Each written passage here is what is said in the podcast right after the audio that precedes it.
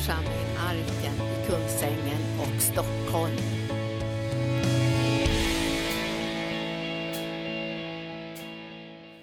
Ja, god morgon i Herrens älskade.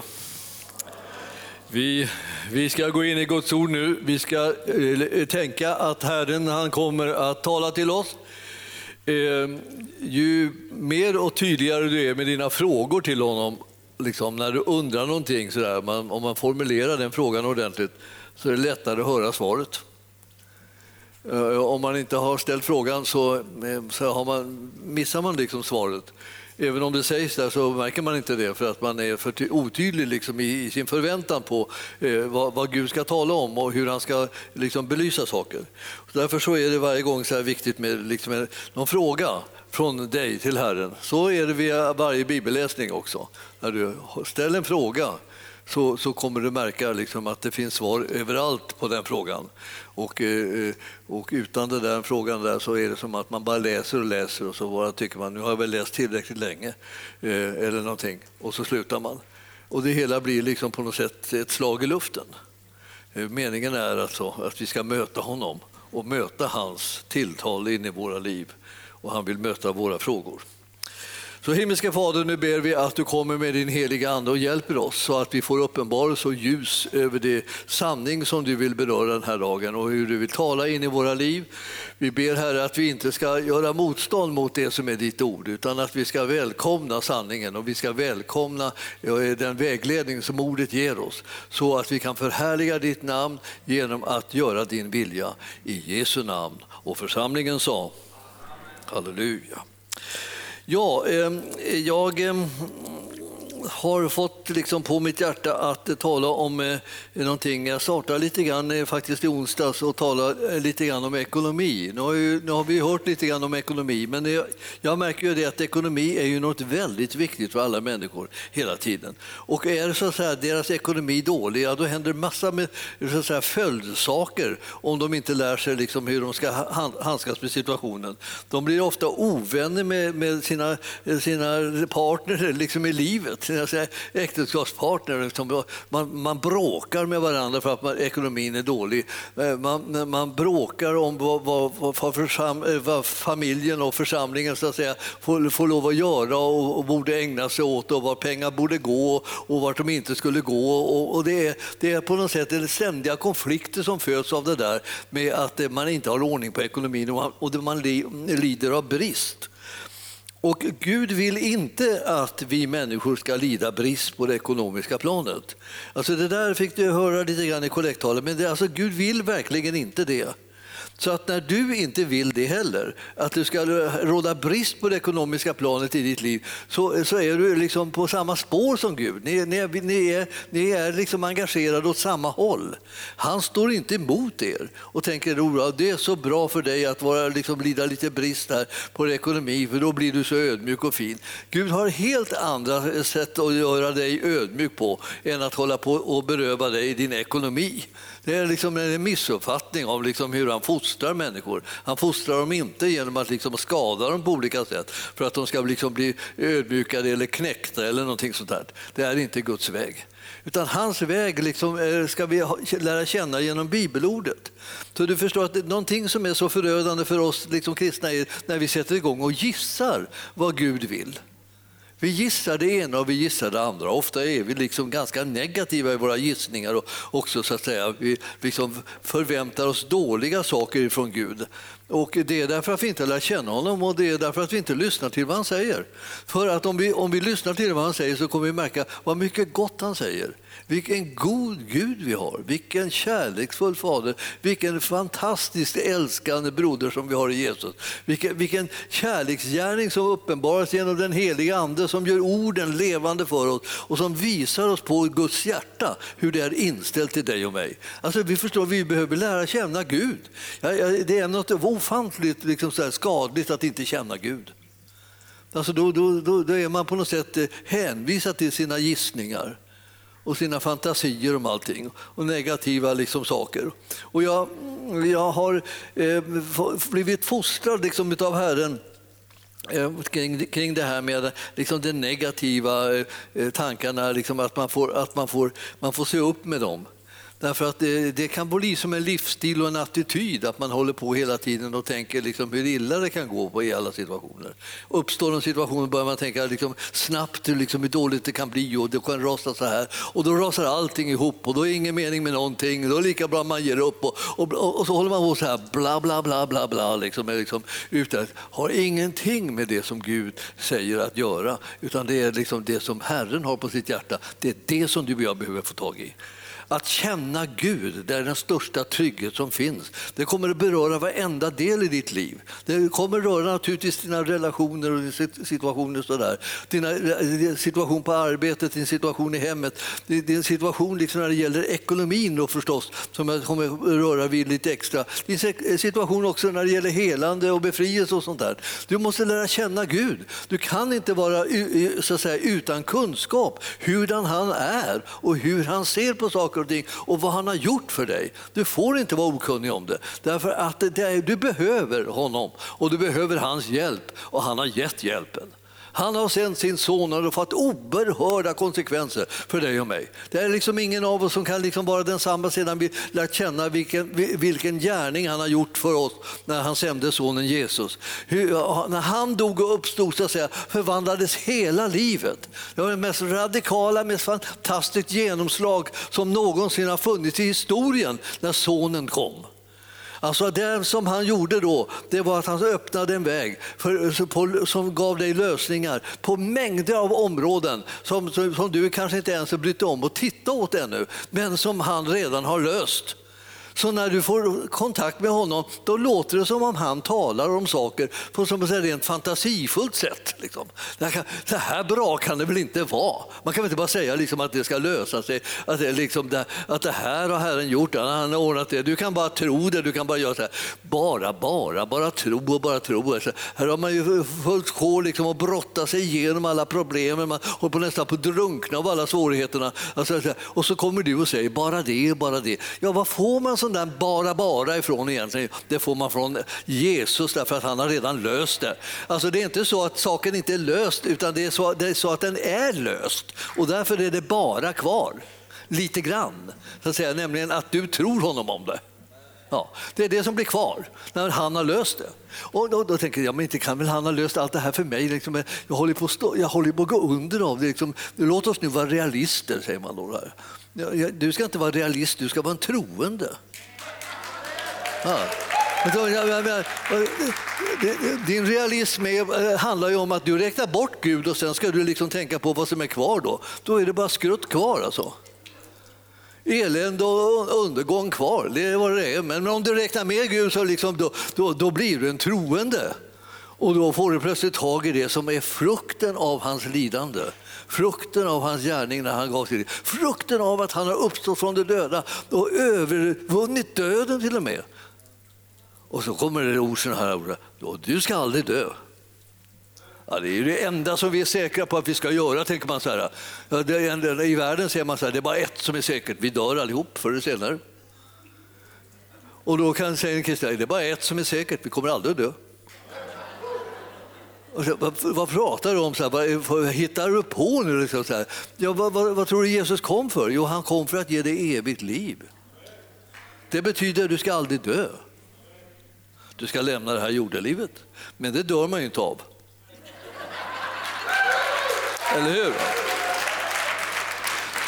Ja. Ni förstår, när man håller på att läsa Bibeln så får man plötsligt liksom, liksom, eh, liksom uppfriskande tankar. Så där. Man tänker så här, jaha. Du menar att det finns lösningar, utvägar, hjälp och kraft och alltihopa det? Ja visst, allt det där finns. Och det finns till för dig och du får tag i det genom tron. Så att om Herren får tala till dig så kommer du få tro i ditt hjärta och så kommer du bli en mottagare utav det som han har berättat för dig. Du står inte bara där och glor och ser allting passera. Liksom. Du får aldrig tag i någonting. Jag tänker så här, om man läser bibelordet och det bara passerar. Liksom så här. Ingenting fick man tag i och så vände man, måste det stå någonting på nästa sida då? Så vänder man på bladet och liksom, försöker man läsa där. Ja, det är liksom bara, hela bibeln bara full av överdrifter, man får inte tag i något man, tills man ber den heliga Ande om hjälp. Säger, hjälp mig heliga Ande, öppna mina ögon, uppenbara sanningen för mig och så börjar jag se vad det är som Herren har gjort. Och då får jag tro. Och får jag tro så blir jag en kandidat för att ta emot det som han har gjort för mig. Och nu förstår ni, det gäller det här också, liksom såna här triviala saker egentligen, som liksom så väldigt jordnära saker som pengar. Ekonomi, alltså vi, vi ägnar större delen av vår tid för att skaffa oss pengar. För att skaffa oss inte pengar, och då har vi inte växlat in vår liv och vår kraft för att få pengar istället som gör att vi kan få någonting i oss. Att, att vi kan få någonting på oss, att vi kan bo någonstans och sådär. Att vi överhuvudtaget liksom får några livsmöjligheter. Annars skulle vi, liksom, eh, om inte vi, vi, vi skaffade oss pengar, liksom, ja, då, då, då, då bor vi liksom alldeles för långt norrut. Utan kläder, utan mat och alltihopa så här liksom under stora delar av året så finns det liksom ingenting att få tag i. Liksom. Och där bor vi alldeles för långt norrut. Så vi har stannat någonstans i, liksom, i, i sydligare länder liksom, och, och det hade räckt.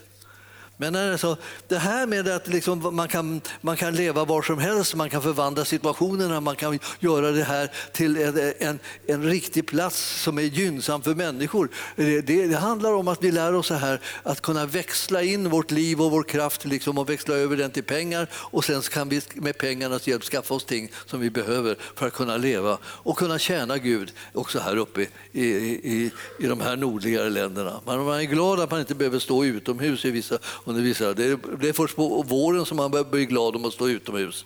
Ni märker då. då står folk i varenda hörn så här, liksom, står och lutar sig mot träd och allt här. Alla är pejlade in mot solen. Och så. Och vi, vi, vi är väldigt liksom, intensiva när det gäller liksom, den här soldyrkan. Om vi tänker om vi vore lika intensiva när det gäller gudsdyrkan. Ja?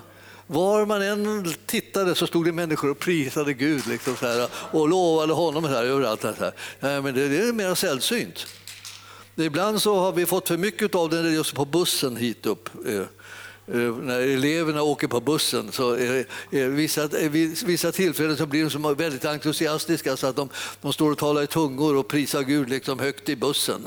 Så alla andra liksom sitter och tränger sig upp mot väggen så här och, och, och livrädda för att de liksom ska, det ska hända någonting obehagligt där.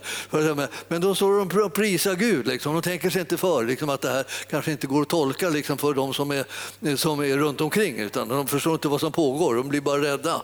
Tänker att man blir tokig här. Liksom. Man, man kan inte åka buss längre. I början så kunde de inte ens komma på bussen därför att det blev för mycket elever. Jag ber att vi ska få tillbaka det problemet. there you go. Det blev så trångt liksom, så de som skulle åka till sina jobb liksom, de fick inte plats för det var bara bibelskoleelever som stod överallt i bussen, varenda hörn. Liksom. Bussen nästan bågnade innan de kom på att de skulle sätta in lite fler bussar. Det tar ju tid sånt där, att det, det händer något. Nu ska ni förstå att det här med att vilja ha pengar, vad ska man ha dem till? Ja, dels så ska man ha lite grund, liksom, grundbehov så här, täckta. Man ska få mat och kläder och husrum och så, det behöver man. Men sen så behöver man ha någonting, framför allt när man man håller på och arbetar, att någonting att dela med sig utav, Det är, som, det är ett av huvud, själva huvudsyftena med arbete är att dela med sig. Om du inte arbetar har du ingenting att dela med dig. Och det, det, det har du inte, det, det många tänker alltså, det, där, det, finns väl inte, det är väl inget bibelord att du ska liksom arbeta för att du ska dela med dig. ja Det är klart att det är bibelord. Om du hör någonting fantastiskt och bra, då måste det vara ett bibelord. Alltså, du förstår att det, det, är så, det, det, själviskhet är inte liksom någonting som vi ska ägna oss åt enligt Bibeln, utan osjälviskhet ska vi ägna oss åt. Vi, vi, vi ska, vi ska vara med och be, möta behov och dela med sig. Förstår ni? Alltså, jag, jag, jag tänkte, det finns liksom här, om vi går till första Timoteusbrevet och tittar där i sjätte kapitlet, så står det en del liksom uppfostrande ord och sanningar Eh, hur man egentligen uttrycker en sann gudsfruktan. Det vill säga, hur lever man en, med, eh, som en sant troende människa? Hur ska det man leva då? Ja, det, det står här. Va? Och eh, då, då, tar du upp alla möjliga saker liksom, som vi har och som vi gör och så, och så talar du om för oss hur vi liksom bör förhålla oss. Då, då. Alltså, det, här är, det här är ju liksom sånt, sånt som man, man känner att det är väldigt nyttigt. Alltså, eh, om, jag, om, jag inte, om jag inte får tag i det som är Guds fostran och tankar om hur livet ska vara och hur livet ska levas så kommer det haka upp sig. Och Det är därför som det hakar upp sig så mycket. För att vi inte liksom lyssnar på och, och tror att det som Gud säger det är liksom verkligen sant och bra och nyttigt och rätt. Och det, här, det är det, det som är människovänligt, att säga. det är där vi har det. Nu ska vi ta och läsa här. Jag tror att vi ska läsa från tionde, tionde versen i sjätte kapitlet i första Timoteus. Och du har en, med en bibel, och har du inte med en bibel så kan du titta hos din granne. Har din granne inte med sig sin bibel får du fråga dem varför har du inte med dig bibeln? Jag har kommit till kyrkan och har inte bibeln med dig. Var ska du titta någonstans? I taket eller så? Nu har jag inte jag, för vi lägger inte upp eh, liksom några texter så här, utan vi tror på att du har en bibel. En del har den i telefonen också förstås. Det får man ju också tänka sig. Jag tänker alltid det eh, om när folk sitter och tittar i sina telefoner, att de läser säkert Bibeln. Jag har fått kämpa med det där, men jag, men jag, jag börjar bli en övervinnare på det där planet. Tionde versen i sjätte kapitlet nu då. Ty kärlek till pengar är en rot till allt ont. I sitt begär efter pengar så har somliga kommit bort från tron och vållat sig själva mycket lidande. Det, vill det där begäret efter pengar, det vill säga för egen räkning, det gör att man kan riskera att komma bort ifrån tron. Men om man däremot liksom eh, börjar använda och tänka pengar, att pengar är en möjlighet att, att kunna välsigna och dela med sig och hjälpa, liksom, då, då blir det här liksom ett skydd för att man, eh, så att man inte kommer bort ifrån tron. Alltså, om du, du, du Guds man, håll dig borta från sådant. Sträva efter rättfärdighet, gudsfruktan, tro, kärlek, uthållighet och ödmjukhet.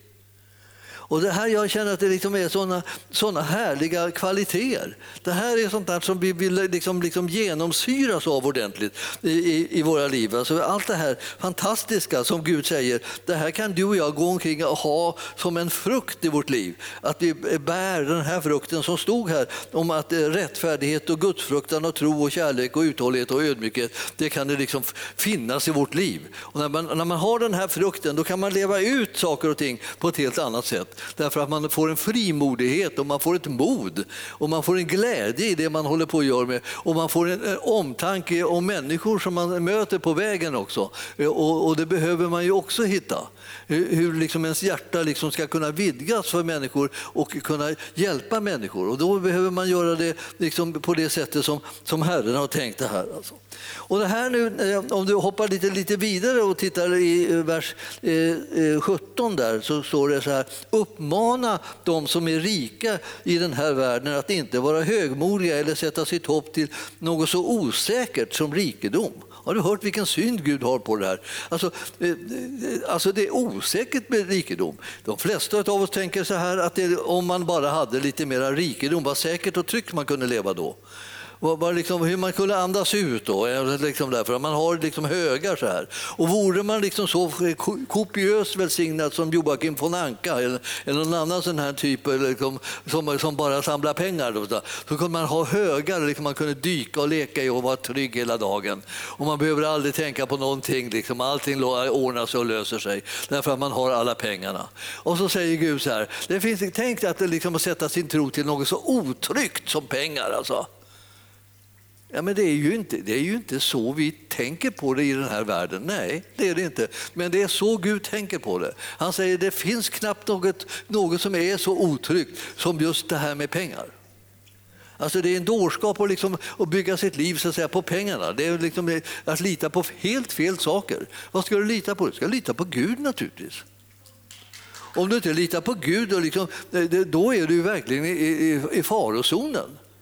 Allting gungar och far, ingenting riktigt är riktigt stabilt och säkert och tryggt därför att du inte litar på Gud. Det är han som har allting. Så honom tillhör alltsammans. Alltså honom tillhör silvret och guldet och det här. Ni vet. Alltså det är han som äger alltihopa. Det är honom som vi litar på. Om vi litar på honom kommer du få en trygg tillvaro. Då kommer du att kunna både ta emot pengar och skilja dig från pengar utan att du blir nervös eller får ont i magen. Du får sällan ont i magen när du får pengar förstås.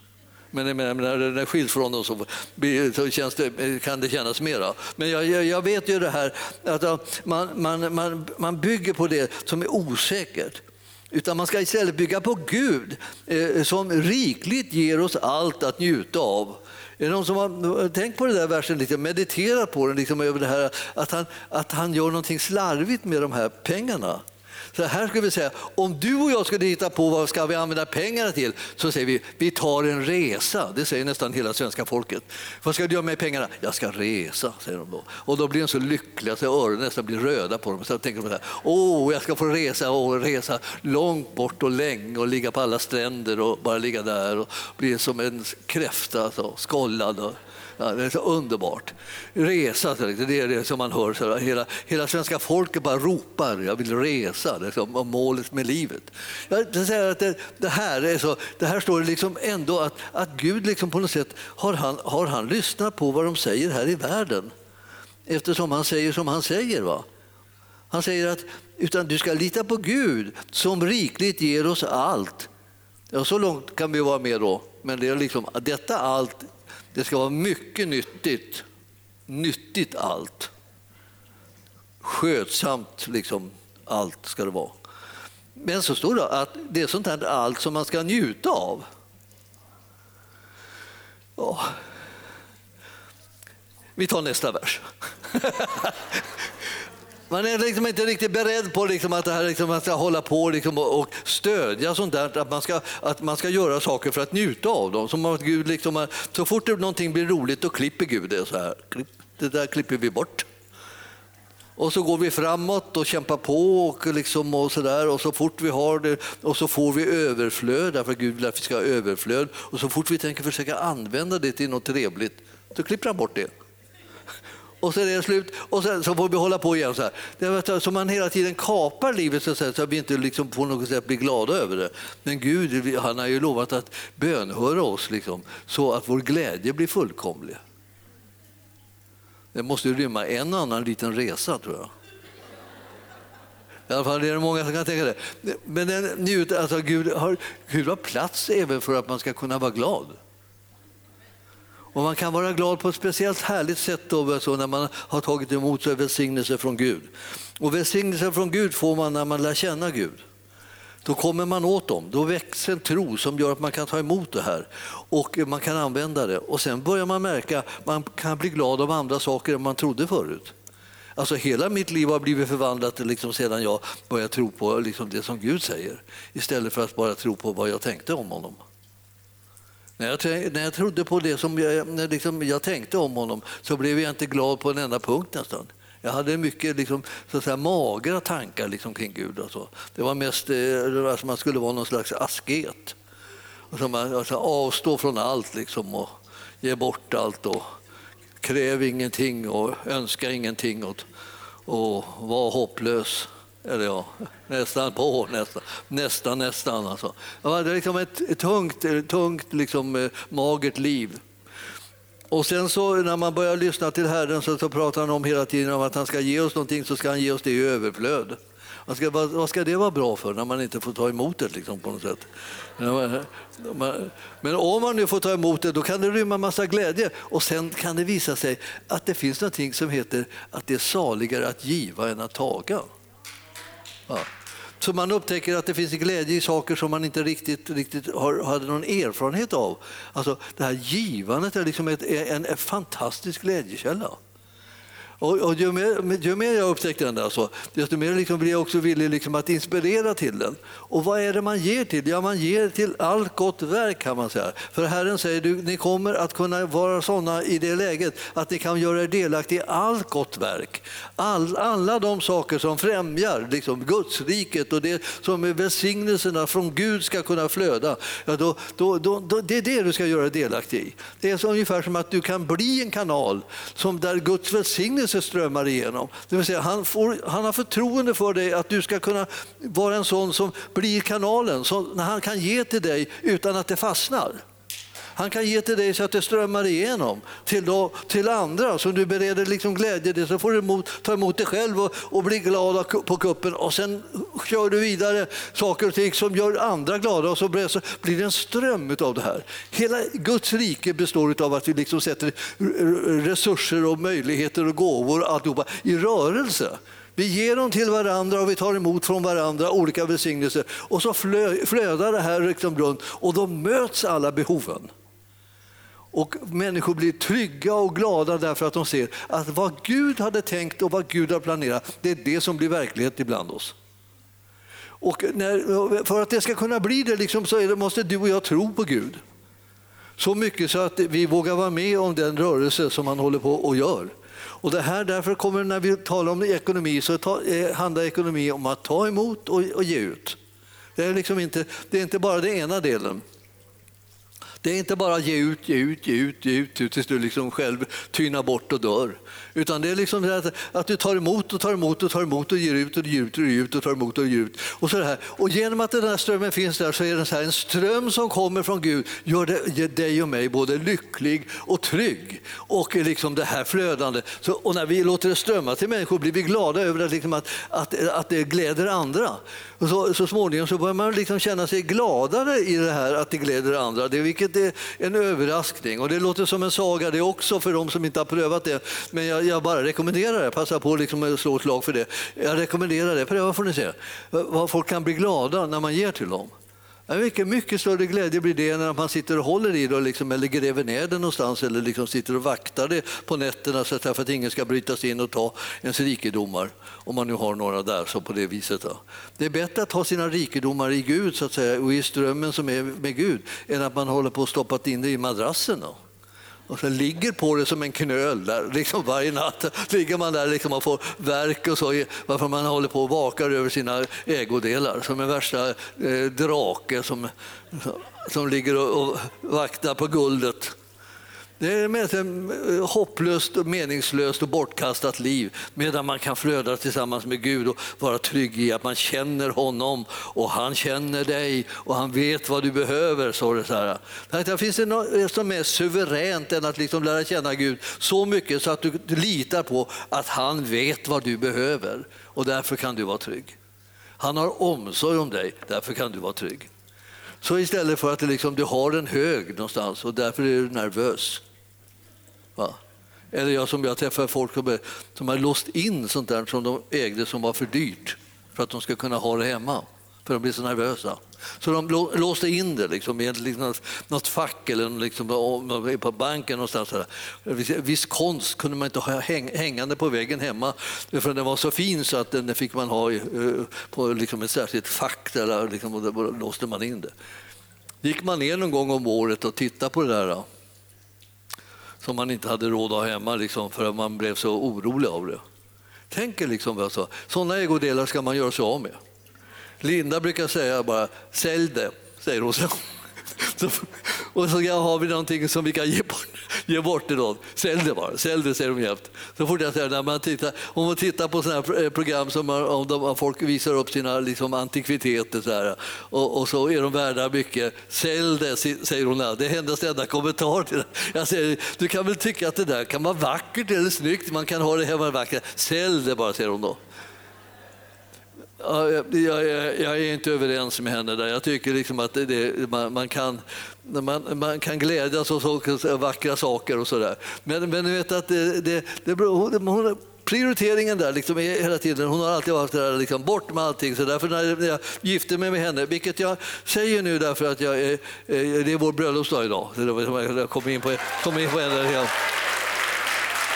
Så, så väl, hon är ute och reser sig där vanligt eh, eh, och eh, håller på eh, predikar någon annanstans. Men jag kände att, att hon, hon, har liksom, hon hade ingenting när hon kom till mig. Hon brukar nämna det ibland, så här, eller kom till mig, ja, vi flyttade in i ett gemensamt hem, men jag hade ju massor med möbler. Och hon hade ett par sopsäckar som hon hade stoppat in sina grejer i så här, och kom släpande med dem. Då, liksom, så här. Och det, det var ju och har du gjort av grejerna? Jag vet inte ens om man hade sålt dem, jag tror hon aldrig hade skaffat dem. Alltså jag, jag, jag känsla, känsla av, hon hade bott på kuddar, såna här kuddar i rivningshus och såna här grejer eh, tidigare. Hon, allting var mycket spartanskt. Men det var ju sådär att det, liksom, allting susade igenom. Och jag var liksom inte beredd riktigt på det där. Utan, utan, eh, ja, jag tyckte också att man skulle dela med sig och så. Men, men, så, eh, men, men hon gav ju bort, även om hon, hon tyckte att jag hade för mycket så gav hon bort mina grejer. Det var liksom väldigt överraskande plötsligt. Så här. Vad är den och den saken? Vad är den här och den här kavajen? Vad jag gjort? Vad är den? Ja, alltså den, ja, men den, den gav jag bort. Hurra! Det var ett litet hurra. Det var otroligt minimalt hurra. För jag tyckte liksom, ja, men vad fint det kunde vara glädje någon annan. Men det, det, varför just, just den då? då så där också. Men, men hon var liksom, eh, så där, allting skulle bara vidare. Så jag håller på, jag håller på att träna på den. Alltså att det är vidare, för att det blir ju sådär, man samlar på sig liksom man ändå, hur man än gör, vänder, vrider och vänder på det, blir mer och mer grejer. Och, eh, eh men, men, vi har ju en fantastisk second hand-shop som jag ska passa på att nämna den då. Alltså, dit man kan ge grejerna så, och så säljer man det till förmån för missionen. Väldigt bra. Det, det, det, och, och, man kan också köpa där väldigt bra priser, är det, och, eh, så jag rekommenderar det. Ja, nu ska jag inte komma in på den, nu ska vi fortsätta här med ekonomin. Liksom. Ekonomin är sån alltså att det här, vi, vi behöver den och vi kan ha eh, ekonomi, både sånt som, vi, som möter våra behov och sånt som vi ska dela med oss av. Men eh, det är ändå så att Herren tycker att vi ska tro honom om saker och ting när det gäller försörjningen. Han tycker att vi ska tro honom om det.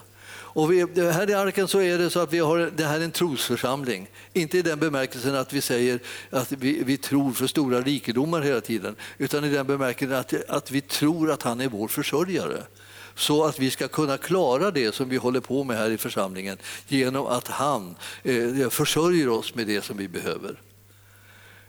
Så vi, vi, vi, vi behöver eh, mängder och vi, vi har just vi har haft visionsdelning, vi har talat om alla grenar och alltihopa saker som vi har här i parken. Och eh, för att allt det här ska kunna göras så behövs det naturligtvis mängder med, med pengar. Och det här är vår gemensamma liksom, arbete som vi håller på med och, och för att förverkliga visionen genom alla de här grenarna.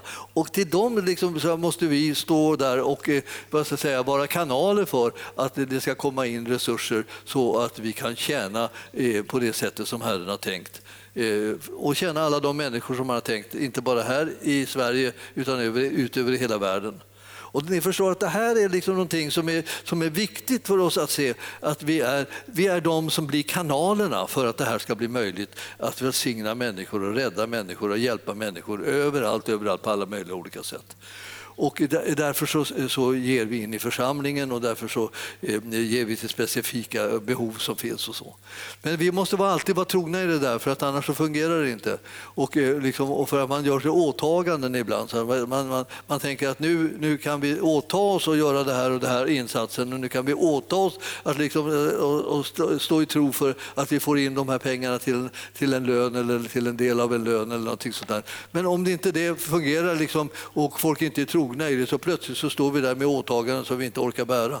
Och det, här, det här är liksom en, en, en trohetsfråga liksom som, vi, som finns för oss som är troende. Att, vi, att församlingen och Guds verk kan lita på att vi liksom är, håller fast vid det som vi liksom har lovat och står fast i, i vårt givande och står fast i vårt tionde och sådana där ting. Så Gud har en plan hur det här ska gå till. Alltså. Och jag menar, den där planen där, den, den innefattar oss. Det är inte så att den hoppar över oss och sen ska vi, allting ska gå in till andras ändamål. Utan den, på vägen när, när resurserna passerar oss så tänker han på att vi behöver någonting att klä oss med och vi behöver äta och vi behöver någonstans att bo så vi kan hålla oss varma och alltihopa det här. Vi, vi, allt det här har Herren tänkt på. Men det går inte för honom att bara tänka på den biten. Han måste tänka på nästa led också, nämligen att det, det kommer någonting och strömmar vidare ut där som välsignar och stärker det som är hans kropp, som är det arbete som kroppen, som helhetsförsamlingen utför i den här världen. Och det är massor med grejer som vi utför i den här världen. Just nu, alldeles nyligen så var det någon som frågade, eller om jag skulle säga det när jag hade visionsdelning, hur många hus som vi, har, eh, som vi har byggt hittills för att vi, eh, innan vi når de här hundra. Och jag vet inte, det är väl bara Anita som vet det där kanske? Vet du det? Runt 60. Runt 60, det var mer än vad jag, jag trodde. Jag trodde vi låg, runt 40 Runt 60 har vi byggt. Då har vi bara 40 kvar. Det var fantastiskt. Va? 60 hus alltså. Det är sådana här hus som vi bygger och ger bort i stort sett kan man säga eller bygger liksom och betjänar andra med. Det är andra som bor i de andra som använder dem så där än, än vi själva. Men vi använder dem så att säga, ut över världen. Liksom. Jättemycket för att hjälpa barn. Då. Men alltså, ni förstår, eh, vi startade med ett hus i Mexiko. Jag, jag kommer ihåg det, liksom, eh, Hoppets sol tror jag det hette. Och det var att, och vi, och vi samlade pengar där och skickade de här pengarna för att vi skulle kunna bygga det där huset. Då. Och det blev så eh, småningom färdigt och det rymde några barn där som fick bo där. Och det, ni vet att det var liksom det fantastiskt, vi byggt hus i Mexiko, ett hus i Mexiko. Så här. Och, så, och, och så, så började Herren eh, tala om det här med att, att vi skulle bygga hundra hus. Hundra hus. Och du vet, då, då börjar man tänka så här, då gäller det att vi bygger små hus. För att vi ska kunna bygga hundra hus. Jag menar, förstå vad det kostar att bygga hundra hus. Men allt det där sprack då. Det, kommer, det sprack speciellt starkt när, vi, när, när, när den här krisen hände i Rwanda. Alltså det här folkmordet i Rwanda, då, då sprack det. Va? Då, då, då var vi med om och byggde ett hus som skulle rymma 700 barn. Och det gjorde vi tillsammans med andra liksom organisationer också, men det var ett enda hus. Alltså. Det gick ju inte, det gick ju knappt att räkna det som ett eftersom vi inte stod för hela kostnaden, utan det var några andra som också var med där och, och stöttade i det. Så det, ni förstår, så det, det håller inte längre att bygga sådana stora hus. Men alltså, det är ju naturligtvis välsignelse jättelänge. Alltså. Där Både barn och barn, bor där och liksom får skolutbildning och utbildning och sånt där. Eh, och, och, det, och, och, mängder av saker som de lärde sig där genom att odla och sånt där. Ja, ni förstår att det här, det här med kallelsen och uppdraget som vi har gemensamt. Man kan inte säga att vi, vi kan inte göra sådana här saker som enskilda personer. Vi kan, vi kan göra dem när vi gör dem tillsammans. Vi kan göra saker och ting som församling därför att vi liksom satsar alla enskilda in i det som vi har gemensamt. Och så kan vi göra de här lite större sakerna ihop. Så att alltså, annars blir det inte av. När vi skulle skaffa såna här, sånt här hus, så här, det är ingen av oss enskilt som behöver det här huset. Alltså, så jag menar, för att vi ska kunna liksom trivas, annars blir vi liksom, får vi ångest om vi inte får röra på oss liksom i en sån här stor byggnad. Och har det, så. det är ingen som behöver det.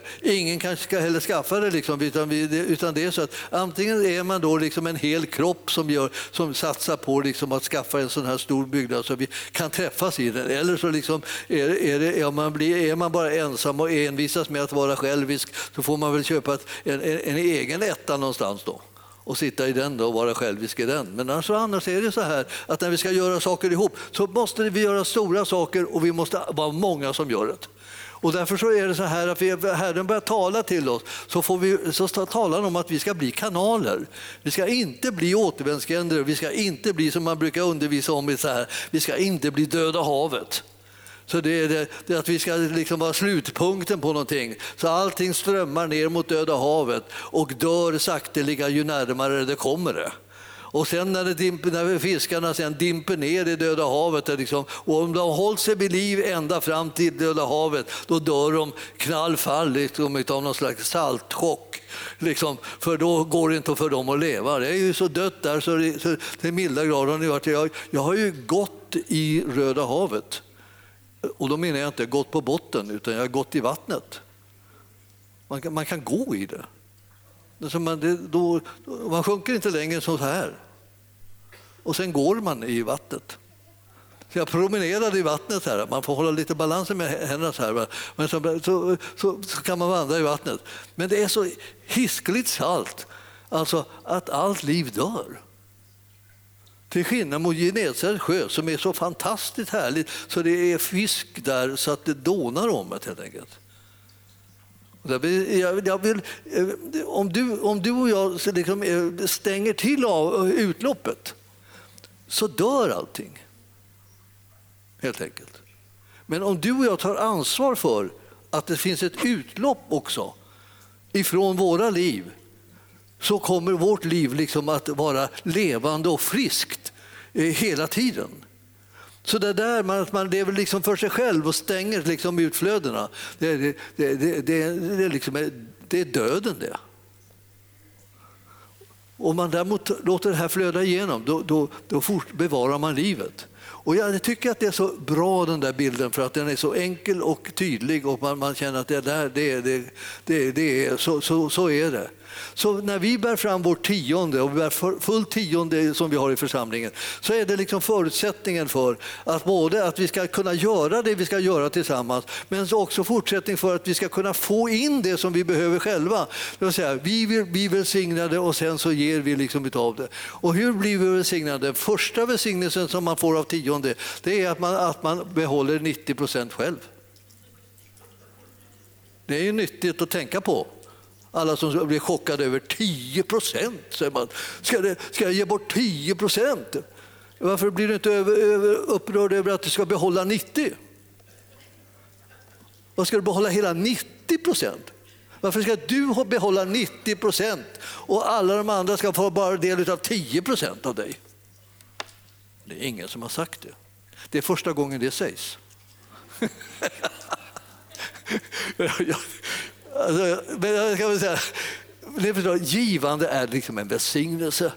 Och vi är kallade att leva, leva i, i välsignelse. Vi är kallade att eh, arbeta för att dela med oss av välsignelsen som vi får när vi byter vårt arbete, vår arbetsinsats mot pengar så kan vi välsigna överallt. Skicka vår liksom, arbetsinsats så att säga, och välsignelse vart helst. Och det kan vi göra. Och så skickar vi den in i församlingen i form av tionde. Men när vi har vårt givande sen så är det som att vi ger eh, liksom, till alla möjliga olika ändamål. Och det är då Herren säger, ni kan ge till allt gott verk, säger han.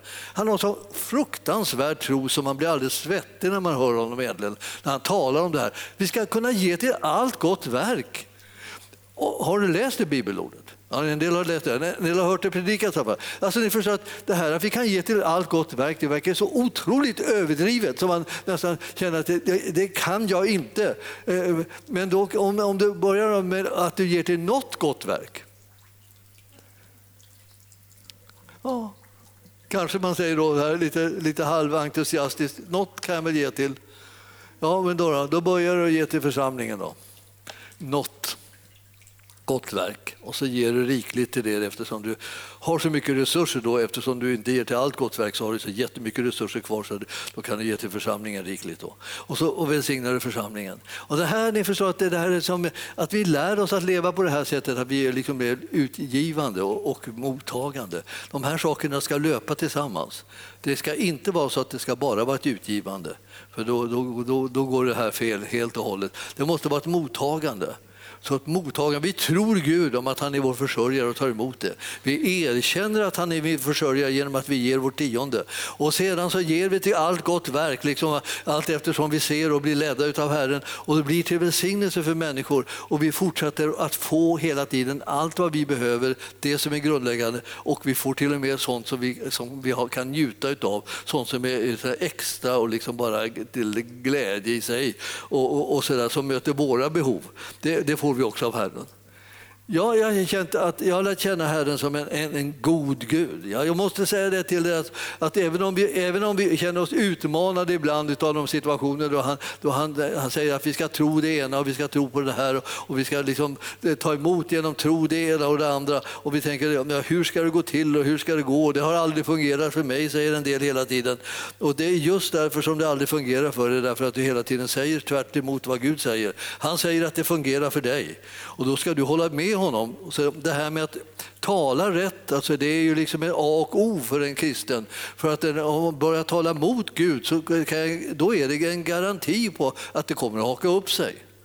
Men talar, så, att säga, så du talar med Gud och tillsammans med honom, då kommer du finna den där vägen där det här strömmar på. Då kommer du finna liksom hur det här kan fungera liksom, fastän det till synes liksom verkar omöjligt. Alltså, om, om, om vi, tar, vi har stora behov i församlingen och vi har större behov i församlingen än vi kan se att vi har liksom intäkter. Och så, här. Så, så är det i församlingen ofta. Va? Och, och, nu är det så här igen. Om vi har stora behov i församlingen så, så måste man sätta igång och tro Gud att, att han kan möta behoven. Vi har en Gud som är mäktig att möta behoven. Vi har erfarenheter av det i över 30 år, att Gud har hållit på och mött behoven eh, eh, i församlingen eh, på ett övernaturligt sätt. Och jag säga, varje, varje gång som jag sitter där och, med, och pratar med de som är på ekonomiavdelningen, liksom, därför, att vi inte, därför att vi inte ser några pengar, om vi säger så Ja, vi ser att det, det borde, eh, borde komma in pengar för att, det, för att vi behöver dem. Men vi ser inte liksom att, de, att de syns där för, eh, för att de liksom redan finns där. Utan vi måste liksom kalla på det som inte syns. Och det gör, och det gör vi liksom hela tiden och vi tror Gud om det. Och vi, vi finns fortfarande. Och varför vi finns fortfarande beror på att, att han hör bön. Han hör inte bön precis när man vill det, ska jag säga också. Det, det, det, det, det, det är så där att eh, alltså, han hör inte bön liksom i, i, på den, det som jag kallar för rätt tid.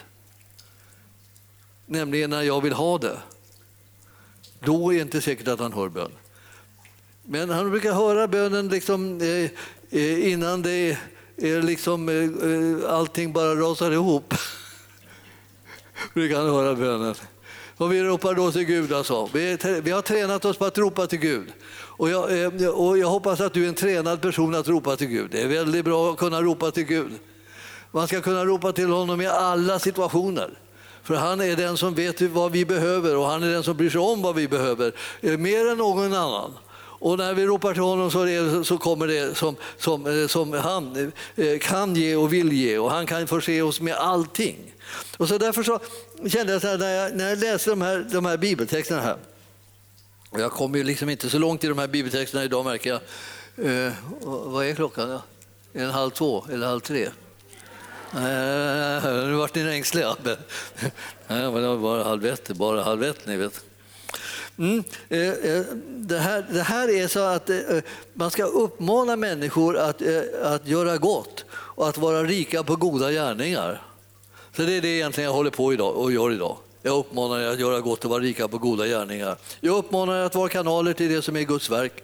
Jag uppmanar er liksom att, att pröva på den glädje som det är att vara givare.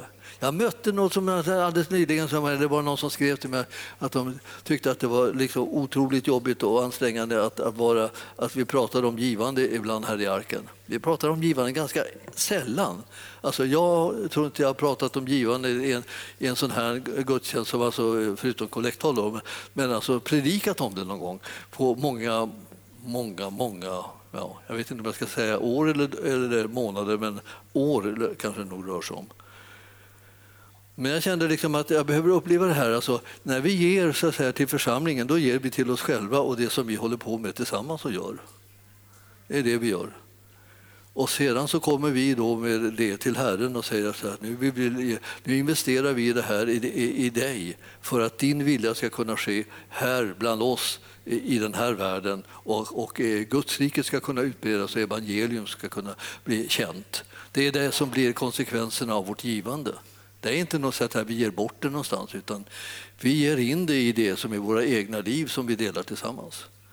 Så man behöver ibland tänka på liksom, så att det är inte någon främmande verksamhet utan det här är, det här är en mycket liksom, eh, liksom, eh, personlig verksamhet för oss allihopa och en personlig eh, sak som vi har i relation till vår Herre som vi älskar och vill tjäna. Och det är vårt givande är en del av vårt tjänande av honom. Så vi, vi, vi håller på och det här proklamerar liksom det här att vårt gemensamma liv är viktigt. Man kan naturligtvis göra som ibland när vi talar om äktenskap brukar, brukar jag säga när jag undervisar om det så här att eh, eh hur ska vi klara ekonomin? Hur ska ni göra med ekonomin? Ja, då är det ju inte så att, det liksom, att man har olika inkomster och en liksom får äta liksom, eh, eh falukorv eller makaroner och en annan får sitta och käka någon entrecote eller filé eller någonting sånt där bara för att den ena har råd med det och den andra inte. Utan det är ju så att man på något sätt delar med sig.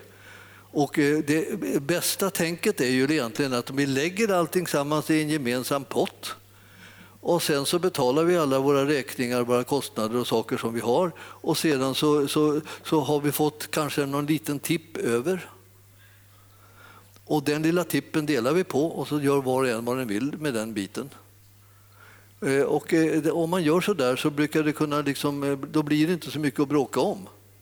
Men det, är inte så att någon äter eh, fin mat eller någon går, går, går och roar sig på alla möjliga sätt medan den andra sitter hemma och glor på något gammalt trist tv-program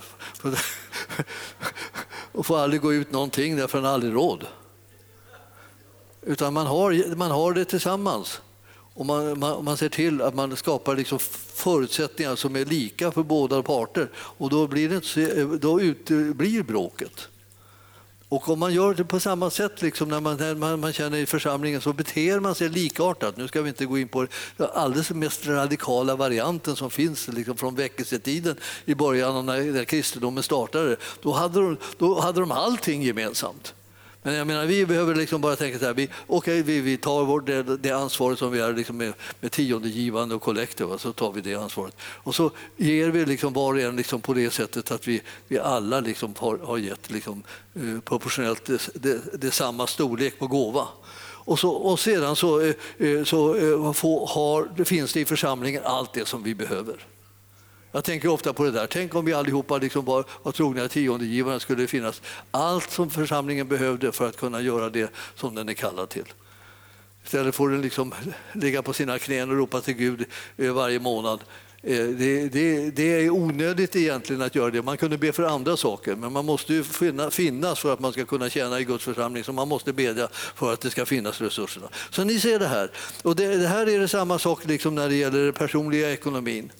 Alltså det finns, om man följer Herrens principer så här, då kommer den personliga ekonomin att rätta till sig. Så slipper man liksom vara så kopiös, nervös jämt och ständigt över att det, det, det, går inte ihop, det klarar, jag klarar inte, det funkar inte. Och, och, så ropar man till Gud och så ropar man och skriker och beder och svetten lackar. Och, det här. Och, jag, och, och sen så ringer man alla telefonsamtal och talar om för folk att man kan inte betala sina räkningar förrän sen. Och när det är sen, det vet jag inte, får man svara. Eh, vet du inte? Ja, vet du inte när det är sen? Vet du inte när du får några pengar? Pengar? Nej, jag vet inte, det har inte kommit, har inte kommit några. Och så, här. och så håller man på så här och, liksom och, och, och, och river sitt hår och, och känner sig nervös eh, i onödan. Därför att Gud hade en ordning som han hade liksom föreslagit dig att du skulle följa. Och när du följer den ordningen och sätter tro till honom så kommer liksom det att du har det du behöver och du kan ge till allt gott verk. Hur otroligt och omöjligt det än ser ut att vara så är det så att Guds ord och Guds planer är sannare än alla dina dåliga erfarenheter. Förstår du det? Det är, så liksom, det är häpnadsväckande att Gud kan ha rätt när, när vi har, har varit med om så mycket som vi tycker är, är typiskt rätt. Så här är det, så här har jag haft det, så här har jag kämpat, så är det. Och så har du fel hela tiden i alla fall, fastän du har haft det som du har haft det. Så är det ändå fel. Därför det var inte Gud som sa att det skulle vara på det viset. Och vad sa han då? Ja, han sa någonting om tiondet och givandet och han sa någonting om att han känner dig och vet vad du behöver. Och du kan lyssna på honom så kommer du att kunna få tro i ditt hjärta så att du kan få ta emot en annan situation än den som du har levt i. Det sista var kämpigt att höra märkte jag. Ja, jag, jag får, jag får eh, och eh, vad ska jag säga, eh, ni får väl så att säga, förlåta mig till exempel Ni får låta mig att jag nämner det här.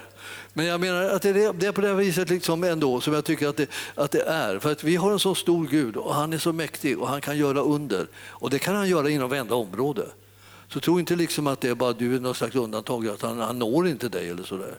Utan han säger liksom, den, det som han har gjort för dig, det som han har gett till dig, det får du tag i när du tror på honom och tror honom om det.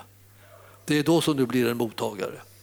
Så du behöver hitta den där, den där positionen. Tro på honom. Hur ska du göra? Du ska göra precis som vanligt. Alltså, för att tro på Gud så måste man höra vad han säger. Hör vad han säger. Hör vad han undervisar i det här.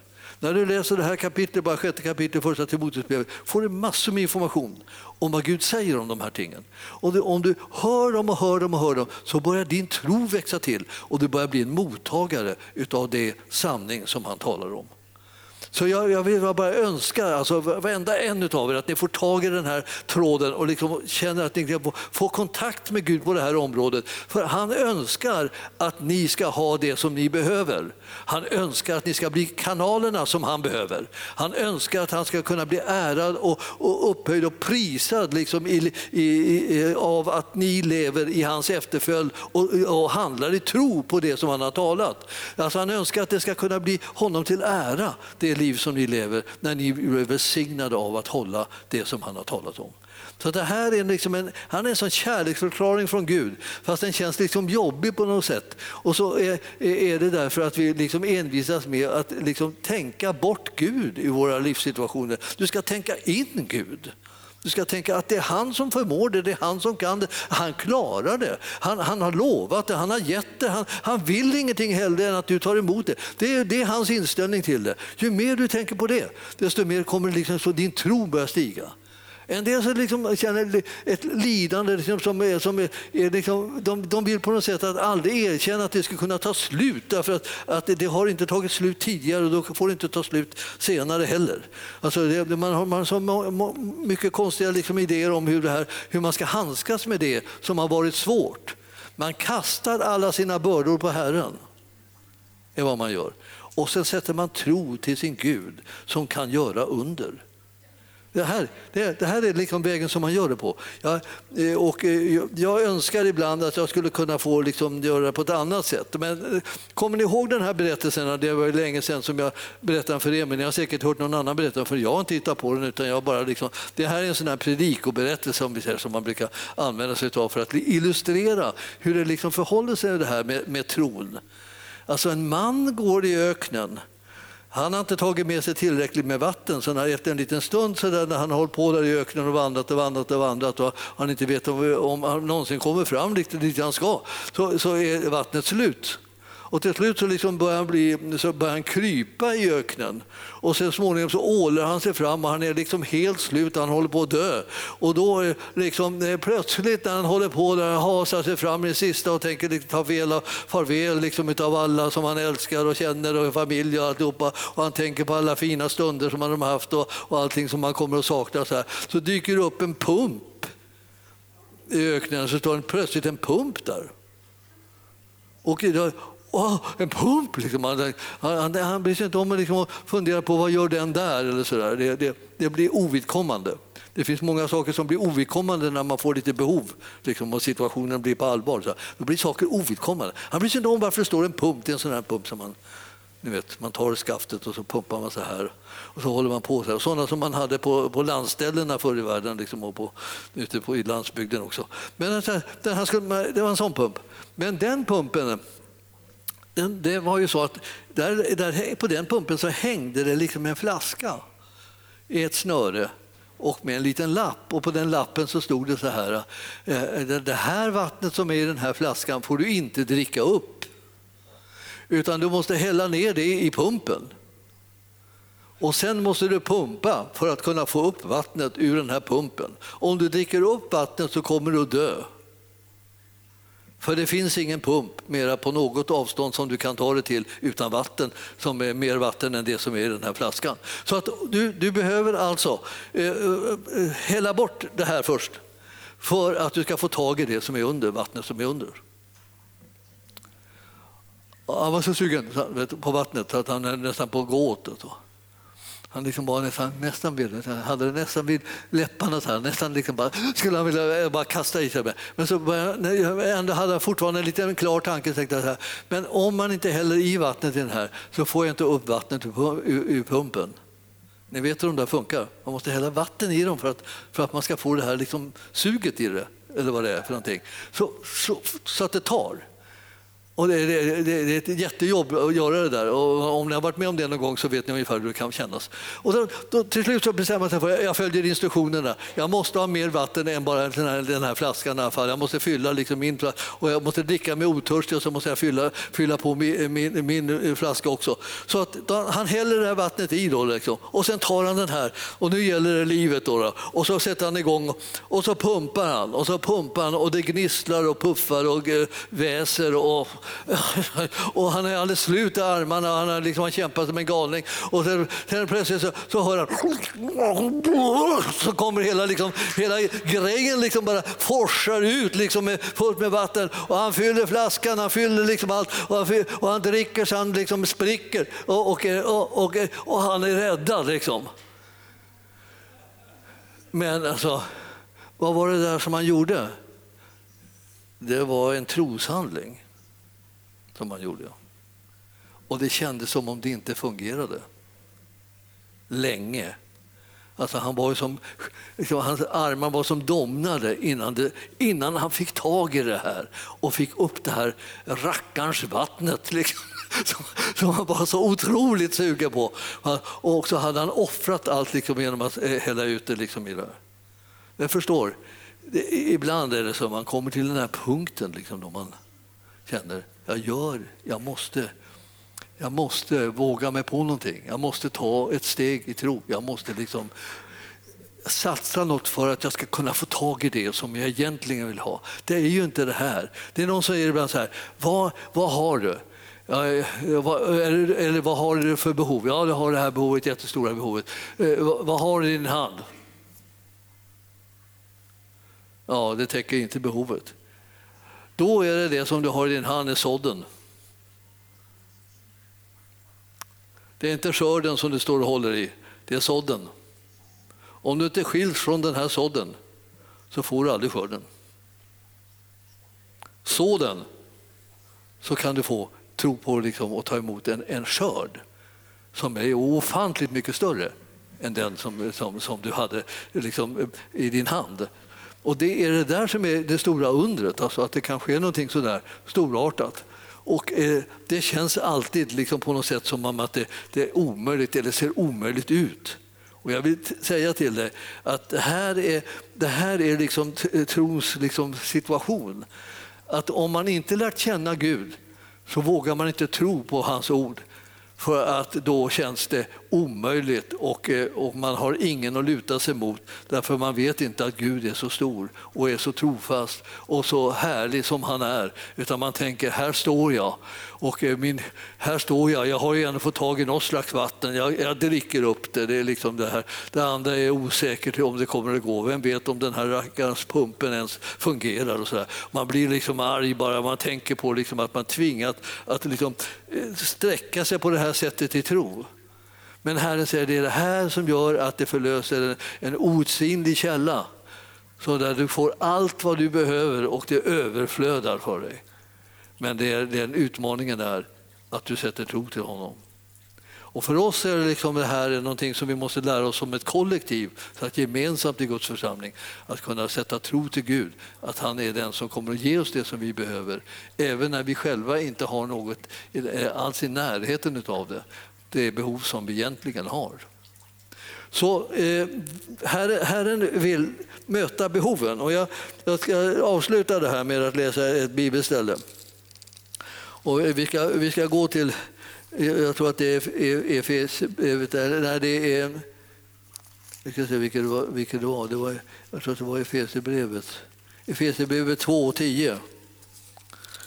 Så var det. Om jag hade det, om det var rätt ställe det då. 2 och 10. Nej, det var det, det, det där har vi det. Och 10. Ja.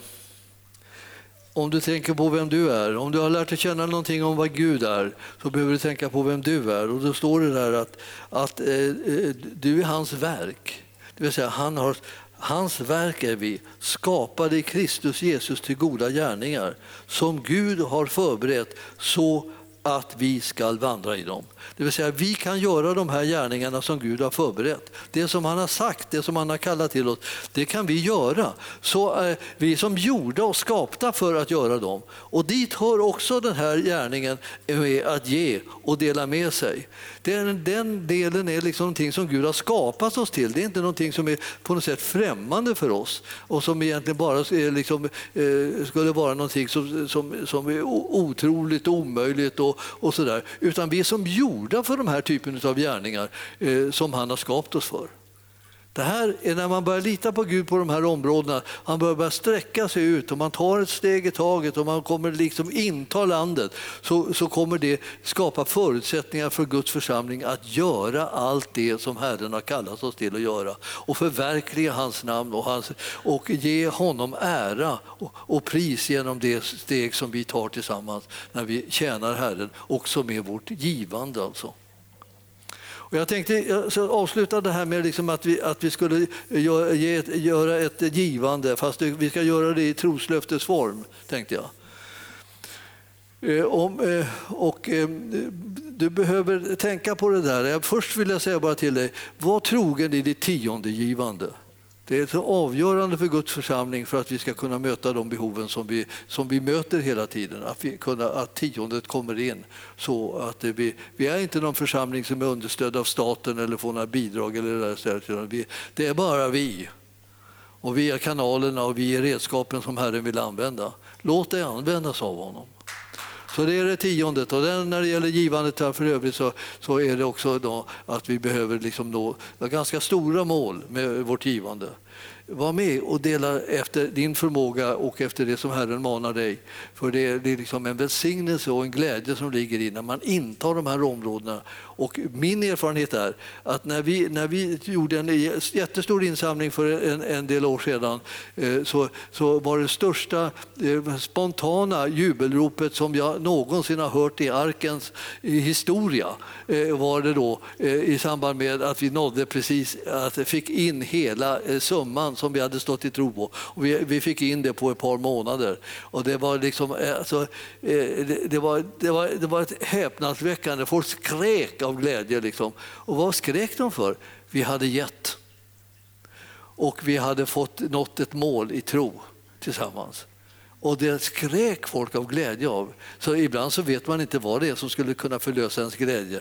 Eh, det finns ingenting som förlöser glädjen, vad jag vet, så mycket som att man ger. Det är saligare att giva än att ha helt enkelt. Himmelske Fader, jag ber att du talar till oss i våra hjärtan. Det är så mycket underbart som du har planerat med oss. Och när vi får, får tro på det som du har talat och gör det som du har kallat oss till så kommer eh, ditt rike och ditt rikes möjligheter och resurser verkligen komma till, till sin rätt och utvecklas och bli synliga mitt ibland oss. Och glädjen som vi har över att få vara givare och kanaler för dig, Herre, den blir bara större och större. Vi prisar dig, Herre, för att du har sån omsorg om om oss. Vi ger till liksom vårt eget, vår egen förmåga och möjligheter att kunna tjäna dig ytterligare. Vi gör det därför att du har inspirerat oss och väckt tro i våra hjärtan och vi vill här att din vilja ska ske och vi vill att ditt rike ska utbredas och vi vill att ditt, ditt, ditt namn ska äras i Jesu namn. Och församlingen sa Halleluja. Tack för att du har lyssnat. Vill du få del av mer information om församlingen Arken, vår helande tjänst, bibelskola och övriga arbete, gå in på www.arken.org.